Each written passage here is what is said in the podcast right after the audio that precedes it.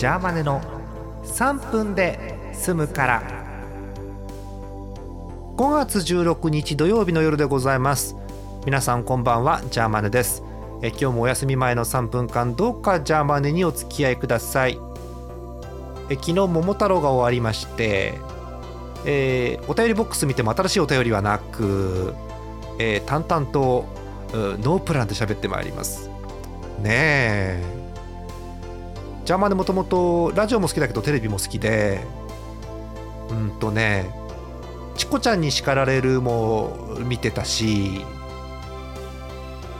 YOU は何しに日本へもね見てたの。ね。タイはないけど。うん。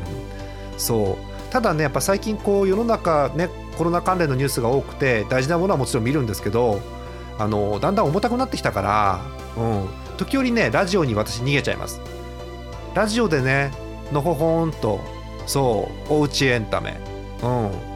昨日だったかな？びっくりしちゃった。文化放送のさ文化放送だったよね。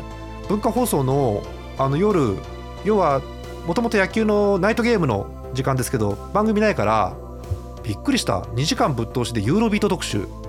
何それって。あの好きな人はタイムフリーで聞いて。うん。